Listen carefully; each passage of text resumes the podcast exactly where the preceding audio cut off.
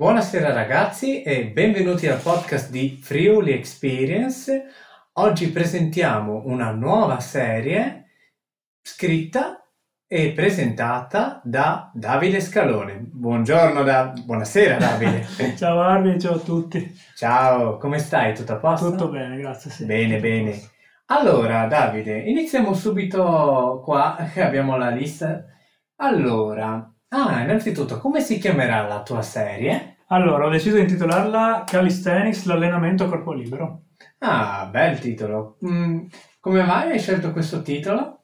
Ah, perché diciamo che tramite questa disciplina, che è il calisthenics, di cui dopo andremo a parlare nel dettaglio, ci si può allenare in maniera effic- efficace, efficiente e eh, interamente a corpo libero, senza l'attrezzatura di bilancieri o macchinari. Poi chiaramente si può implementare o fare un connubio tra le varie discipline eh, o semplicemente zavorrare con, altra, con del peso esterno il proprio, il proprio peso corporeo, però la, un, degli ottimi, ottimi risultati si possono ottenere anche senza l'ausilio di peso o carichi esterni. Ecco. Ottimo, allora iniziamo qua con le domande. Senti Davide, tu come hai iniziato a praticare il calisthenics? Allora, io ho iniziato quasi tre anni e mezzo fa, Uh, guardando, mi sono appassionato guardando dei video su YouTube di alcune persone che praticavano questa disciplina. Uh, mi sono innamorato della disciplina perché guardavo questi elementi, questi movimenti molto che sembravano impossibili, molto difficili da fare mm-hmm. e di conseguenza ho detto perché se loro riescono io non dovrei farcela. Alla fine sono delle persone come, come me e quindi le potenzialità ce le, può, ce le ha chiunque, eh, perché non mettersi in gioco? Allora sono rimboccato le maniche, ho cominciato e giorno dopo giorno mi sono allenato, il tempo è passato e un po' di risultati sto cominciando ad ottenerli anch'io. Ottimo, ottimo Davide. Allora, senti, che cos'è il calisthenics? Il calisthenics è una disciplina a corpo libero eh, che eh, si pratica eh, generalmente eh, su delle sbarre parallele eh, di, var- di, diversa altezza oppure per i più avanzati anche agli anelli. Come dicevo prima, è una disciplina che si può praticare o esclusivamente a corpo libero o con l'ausilio di carico aggiuntivo, quindi delle zavorre. Ehm, è una disciplina, diciamo, che mh, mm, è abbastanza recente e che, diciamo, unisce delle tradizioni della ginnastica artistica in una chiave più moderna e più adatta a, a un bacino di utenza, a un bacino di utenza più fruibile. Ecco.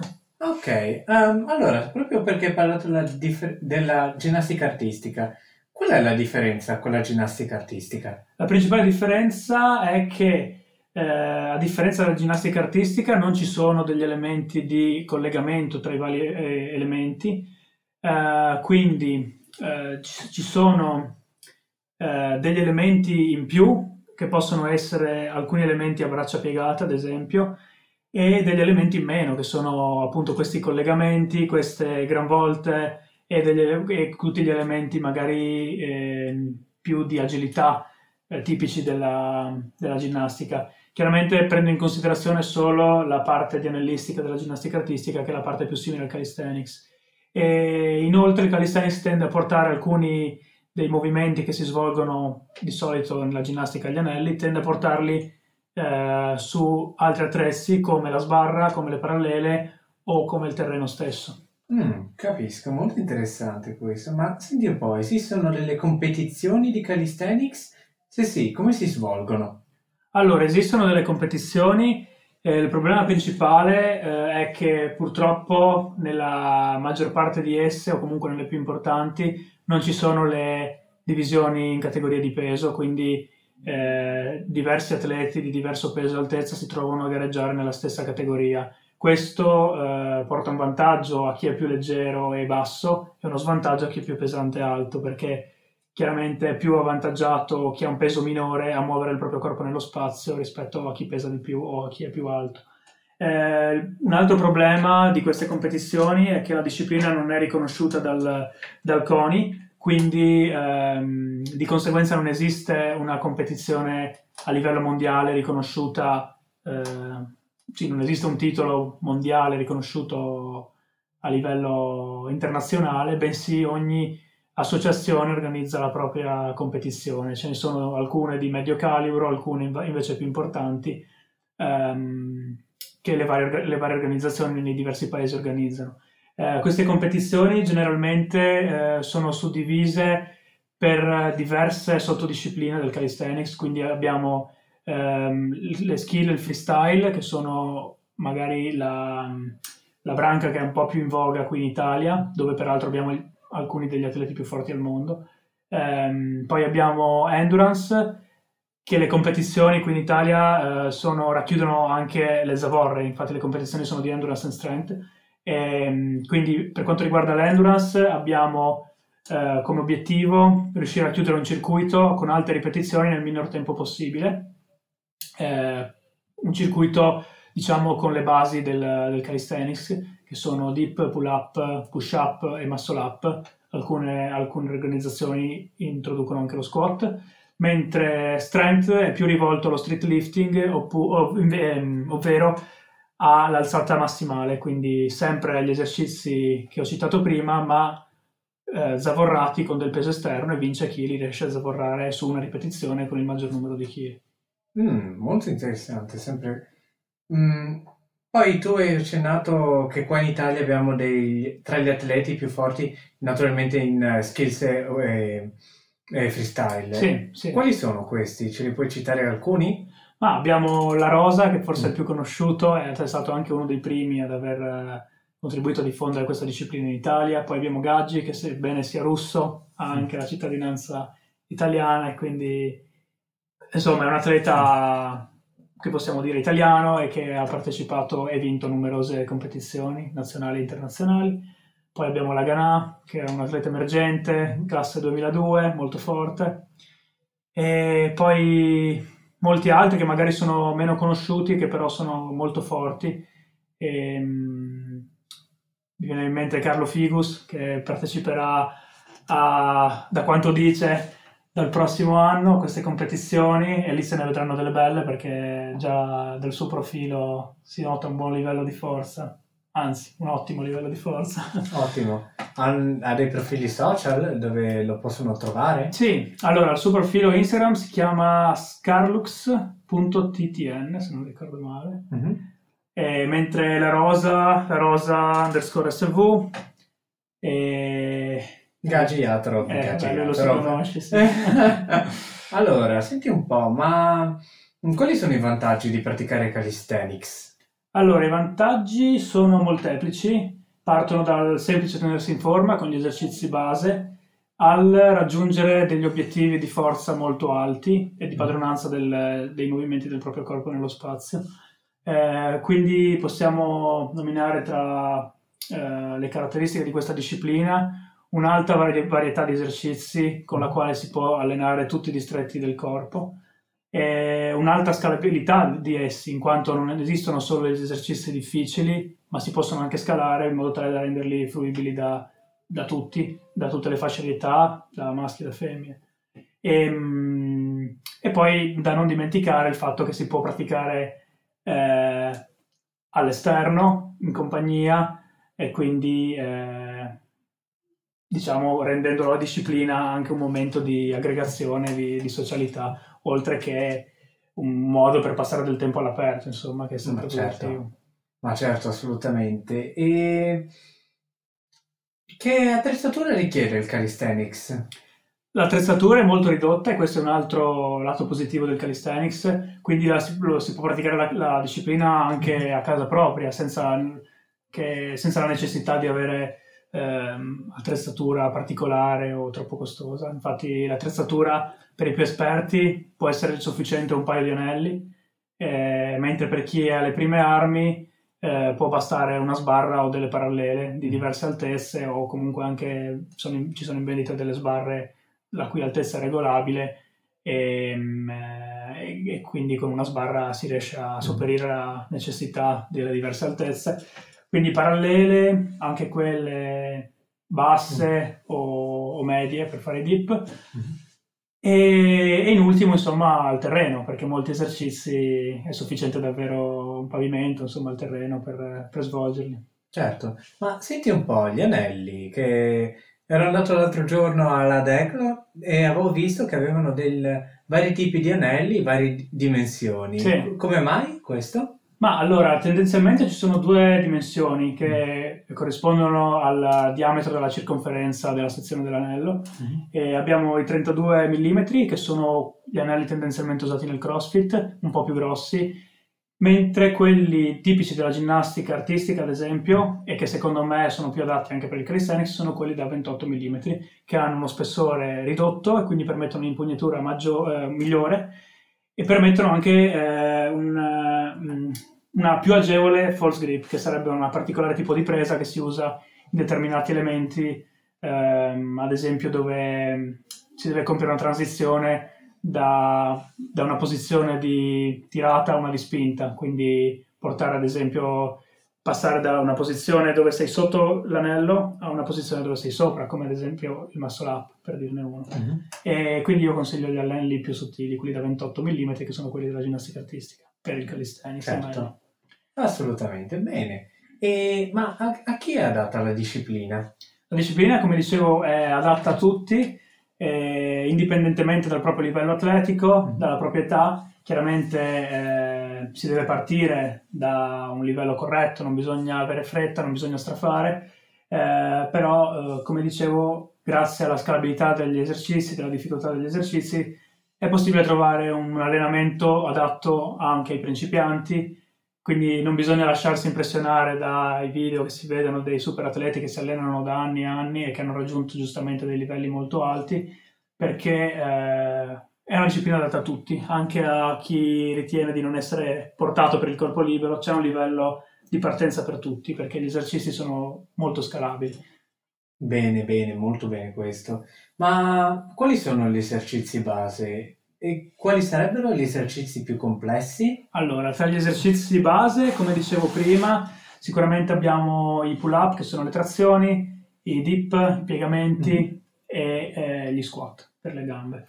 Eh, poi, eh, ovviamente, ci sono le varianti per tutti, eh, le propedeutiche, quindi si possono semplificare o rendere più difficili aggiungendo del peso extra, ovvero delle zavorre.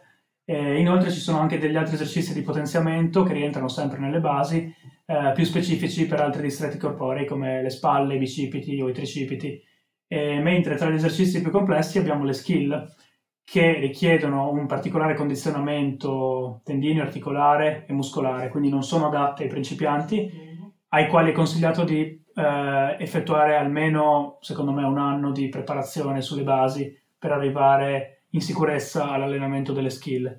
Le skill, eh, tra le skill abbiamo le leve orizzontali, ad esempio come back lever, front lever, eh, bandiera, planche, maltese, e, oppure altre skill eh, dove non è, eh, diciamo, non entra in gioco la leva orizzontale, tra queste abbiamo tutte le varie propedeutiche e varianti della verticale, muscle up e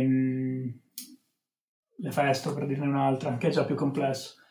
E, ehm, che dire, insomma, le skill eh, sono, eh, un, sono proprio le skill che essendo spesso e volentieri, soprattutto per le leve, rappresentando una leva svantaggiosa, mettono eh, a disposizione un metodo molto ehm, valido per allenare la forza, in quanto uh, i muscoli lavorano in una condizione di svantaggio, di leva svantaggiosa, e per sopperire ad essa devono riuscire ad esprimere una grande forza. E, um, che altro dire? Le skill, che è una cosa che non avevo detto prima, uh, nelle competizioni ad ogni skill corrisponde un punteggio a seconda della difficoltà e la competizione la vince chi in un determinato tempo riesce ad accumulare più punti facendo chiaramente le skill che riesce a fare. Più uno riesce a fare skill difficili, più accumula punti e più ha possibilità di vincere. La skill tendenzialmente eh, per essere riconosciuta deve essere tenuta almeno due secondi e dopodiché chiaramente se una skill non viene tenuta in maniera perfetta ci sono dei punti di penalità, così come se viene tenuta per un tempo inferiore ai due secondi. Delle penalità che vanno, vanno a togliere punti dal punteggio uh, completo della skill eseguita perfettamente. Certo, ma solitamente quanto può durare una gara tra due o più atleti di calisthenics? Qual è il tempo che tu devi fare ciascuna skills? Dipende, perché come dicevo ogni organizzazione le organizza, organizza le gare a suo modo eh, e poi dipende anche dal livello della gara, nel senso che per i quarti di finale piuttosto che per gli ottavi o per la semifinale o per la finale ci sono, sono organizzate secondo schemi differenti. Mm-hmm. Eh, possono partire da set di 45 secondi fino ad arrivare anche a due minuti. Certo che su due minuti, uh, fare due minuti ininterrotti di skill di alto livello è davvero impegnativo. Infatti un altro limite di queste gare è che generalmente eh, dagli ottavi di finale alla finale viene tutto svolto in due giorni e quindi gli atleti arrivano alla finale molto stanchi e, e non riescono a esprimere il massimo. Ecco. Ma certo, assolutamente. E senti un po', come si può scalare il carico negli esercizi? Allora, per quanto riguarda le skill, ci sono numerose propedeutiche che permettono di accorciare la leva e quindi di rendere la skill più vicina anche a un livello uh, intermedio o quasi base. E altrimenti ci si può avvalere dell'uso degli elastici che hanno diversa resistenza, si possono sommare tra loro e scalano quindi diverso peso. Il problema degli elastici è che l'assistenza dipende dall'allungamento di essi, quindi eh, un elastico eh, dà più assistenza quando è molto allungato e dà meno assistenza quando è, accorcia- è accorciato, diciamo. Problema al quale si può sopperire utilizzando il sistema della carrucola, che consiste in ehm, mettere della, del peso della ghisa, quindi dipend- eh, in maniera dipendente da, dal livello di assistenza che si vuole ricevere, ehm, e legarlo appunto a una, una carrucola che può essere costituita anche da una semplice corda uh, legata a se stesso, ma, legata a se stessa, ma non in maniera uh, da zavorrarsi, bensì legata al vincolo.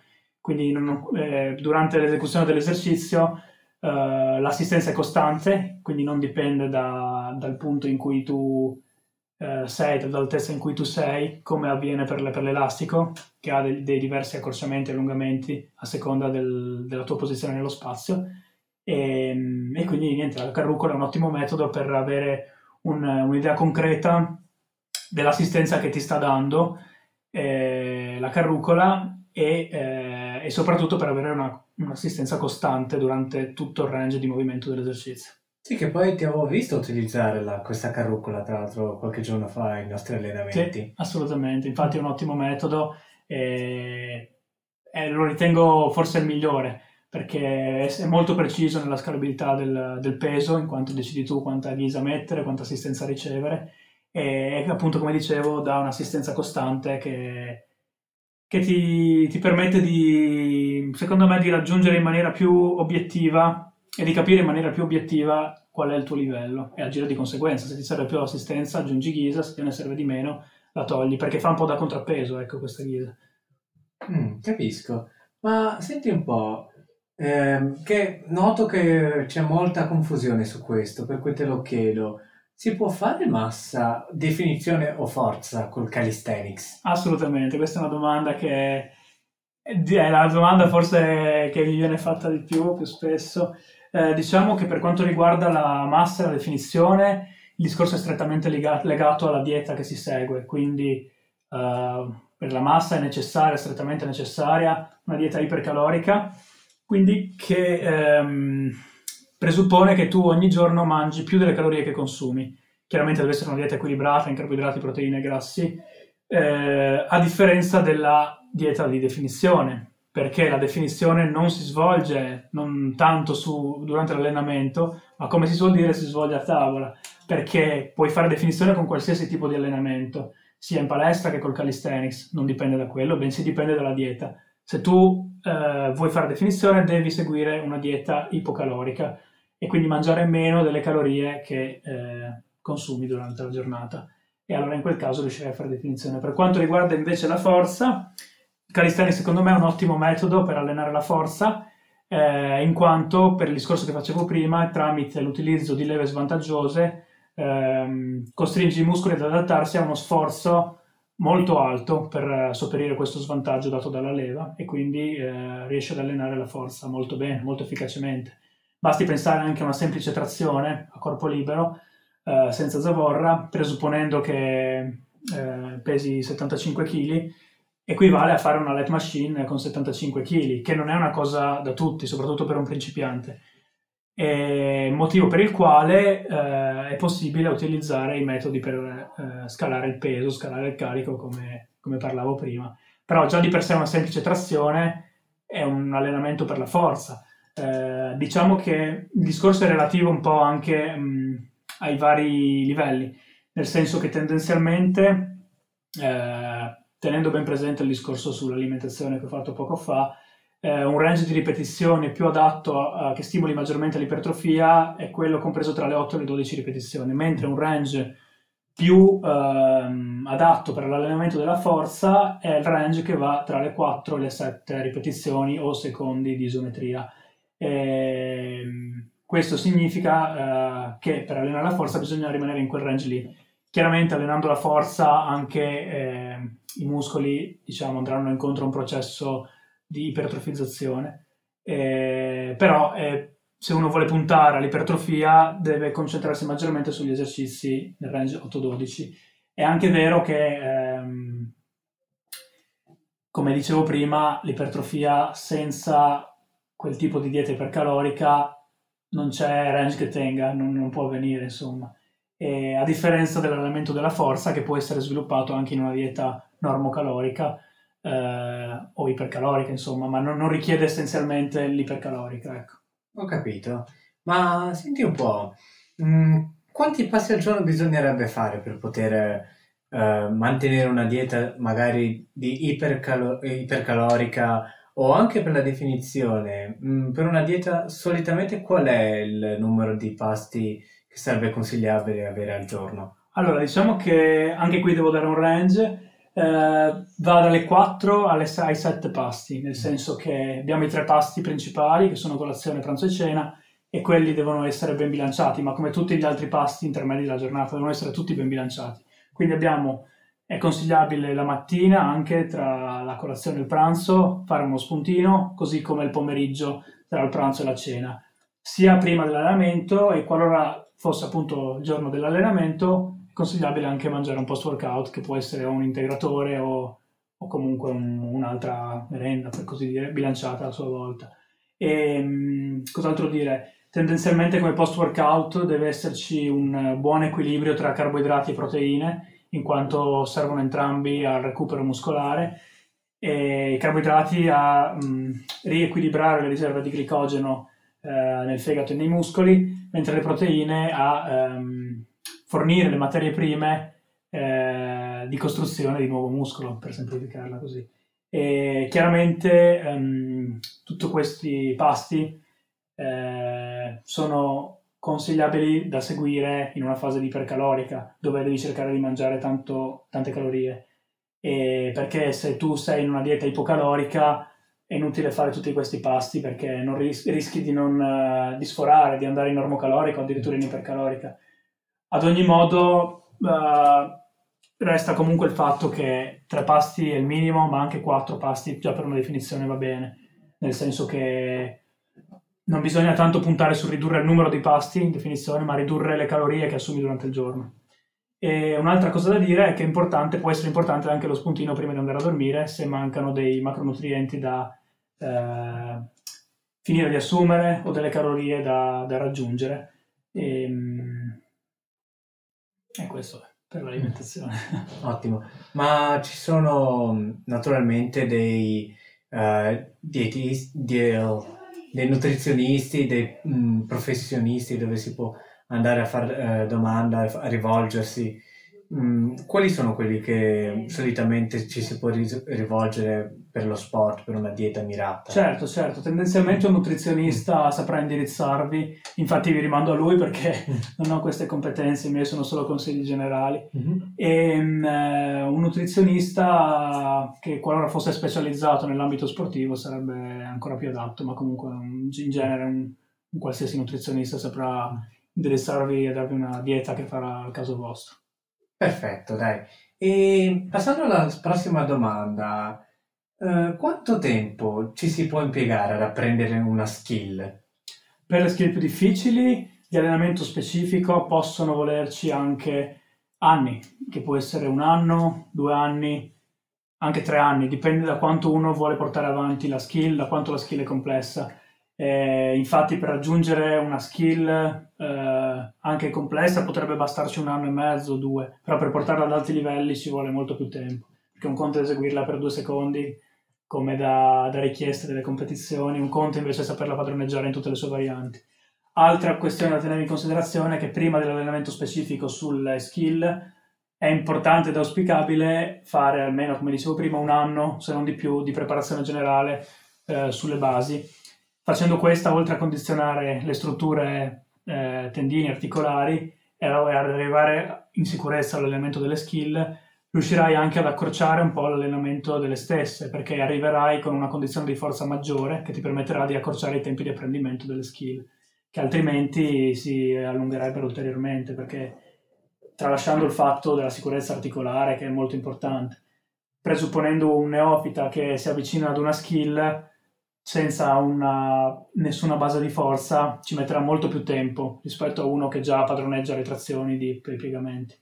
Mm, molto interessante questo. Naturalmente le skills demandano proprio un, uno sforzo articolare e tendineo notevole. Non indifferente, non indifferente sì. sì. È necessario un condizionamento adeguato proprio perché eh, il carico dell'intero peso corporeo, soprattutto in certe isometrie, in certe posizioni, è, è notevole e, e chiaramente eh, articolazioni come polsi o gomiti mm-hmm. non sono abituate a sorreggere tutto il peso del corpo e bisogna condizionarle, bisogna dare tempo al tempo, non avere fretta perché quella spesso porta a infortuni e, ehm, e, pian piano avvicinarsi al carico di lavoro, avvicinarsi a padroneggiare il proprio corpo, in modo tale che anche i tendini e le articolazioni seguiranno eh, il lavoro e le potenzialità del muscolo. Ma certo.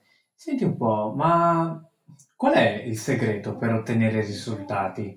Il segreto è avere tanta passione, tanta costanza e tanta pazienza, nel senso che i risultati, soprattutto se uno ambisce in alto, a skill di alto livello, a prestazioni in generale di alto livello, non, sono, non, sono, non avvengono rapidamente. La forza eh, richiede tanto tempo per, per, essere appresa, non deve esserci fretta, altrimenti, come dicevo prima, si incorre in inevitabili infortuni.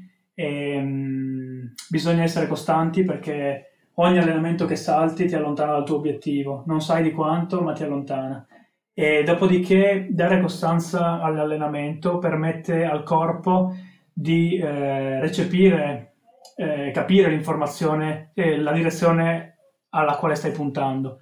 Nel senso che, per riassumerla velocemente, per semplificarla, il corpo eh, inizialmente, preso, prendendo ad esempio un neofita, eh, è in uno stato di equilibrio che viene alterato dall'allenamento. Quindi eh, con l'allenamento vengono danneggiate alcune fibre muscolari ehm, che si rompono e inducono una risposta infiammatoria e questo diciamo provoca i famosi DOMS, i famosi dolori post allenamento. Quindi il corpo per riparare questi dolori esegue una compensazione, ma non si ferma a tornare allo stato iniziale di equilibrio, bensì va oltre, effettuando questa che si chiama supercompensazione. Perché va oltre? Perché deve essere pronto a rispondere, a farsi trovare preparato a un nuovo attacco, tra virgolette, un attacco rappresentato dal, dall'allenamento, e a non farsi fregare di nuovo, a non dover eh, soccombere di nuovo, per così dire, non perdere ulteriori fibre muscolari. Quindi eh, arriva dopo l'allenamento in uno stato dove è più preparato, dove è più forte.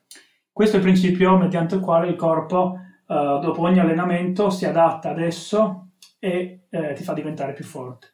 E chiaramente se dopo, il, ehm, dopo questa supercompensazione uno abbandona gli allenamenti per due settimane o, o di più, il corpo capisce che non c'è più questo pericolo, questa incombenza e di conseguenza la forza che ha accumulato o la massa, la massa muscolare che ha accumulato la degrada e, e, si torna allo stato iniziale, quindi in sostanza tutti tutti i progressi vanno persi. Invece se c'è una continuità, una progressione lineare nel carico, si andrà a supercompensare sempre di più, a migliorare sempre di più, puntando, diciamo, verso l'alto. Motivo per il quale la costanza è fondamentale. E, ehm, e niente, appassionarsi all'allenamento perché lo si deve vedere non tanto come la sfida per arrivare in forma l'estate, la corsa da fare i due mesi prima, eh, per ricercare chissà quale forma fisica, ma bisogna considerare l'allenamento come un percorso a lungo termine, come un, um, uno stile di vita e un progetto, un investimento intanto nella propria salute, salute un investimento mh, verso il futuro e dopodiché, come dicevo prima, se davvero l'obiettivo è puntare a determinati livelli di forza, eh, bisogna ricordarselo sempre, anche qualora avvengano dei cali di motivazione che sono più che normali. Bisogna pensare sempre, guardare sempre dritti, pensare sempre a raggiungere il proprio obiettivo e sapere che ogni allenamento che si fa è lavoro per quel preciso obiettivo. E quindi eh, se davvero si è determinati nel raggiungerlo, non esiste, non si può saltare l'allenamento, insomma. Ma non deve essere una costrizione, deve essere qualcosa che senti da dentro, altrimenti come tutte le cose forzate, è destinata a finire nel giro di poco. Ma certo, assolutamente. E un'altra domanda che ci tenevo a farti, ma sono importanti integrazione e stretching? Allora, stretching per la mobilità, per la flessibilità, eh, per, le, le, per, l'elasticità muscolare mm-hmm. sono eh, molto importanti perché queste caratteristiche sono richieste in alcune skill, in alcuni esercizi e prevengono dagli infortuni, in quanto un corpo più elastico è meno soggetto a strappi, a contratture rispetto a un corpo che non è abituato a fare stretching, nonché aiuta anche nel recupero, in quanto l'allungamento muscolare dopo l'allenamento favorisce un miglior recupero.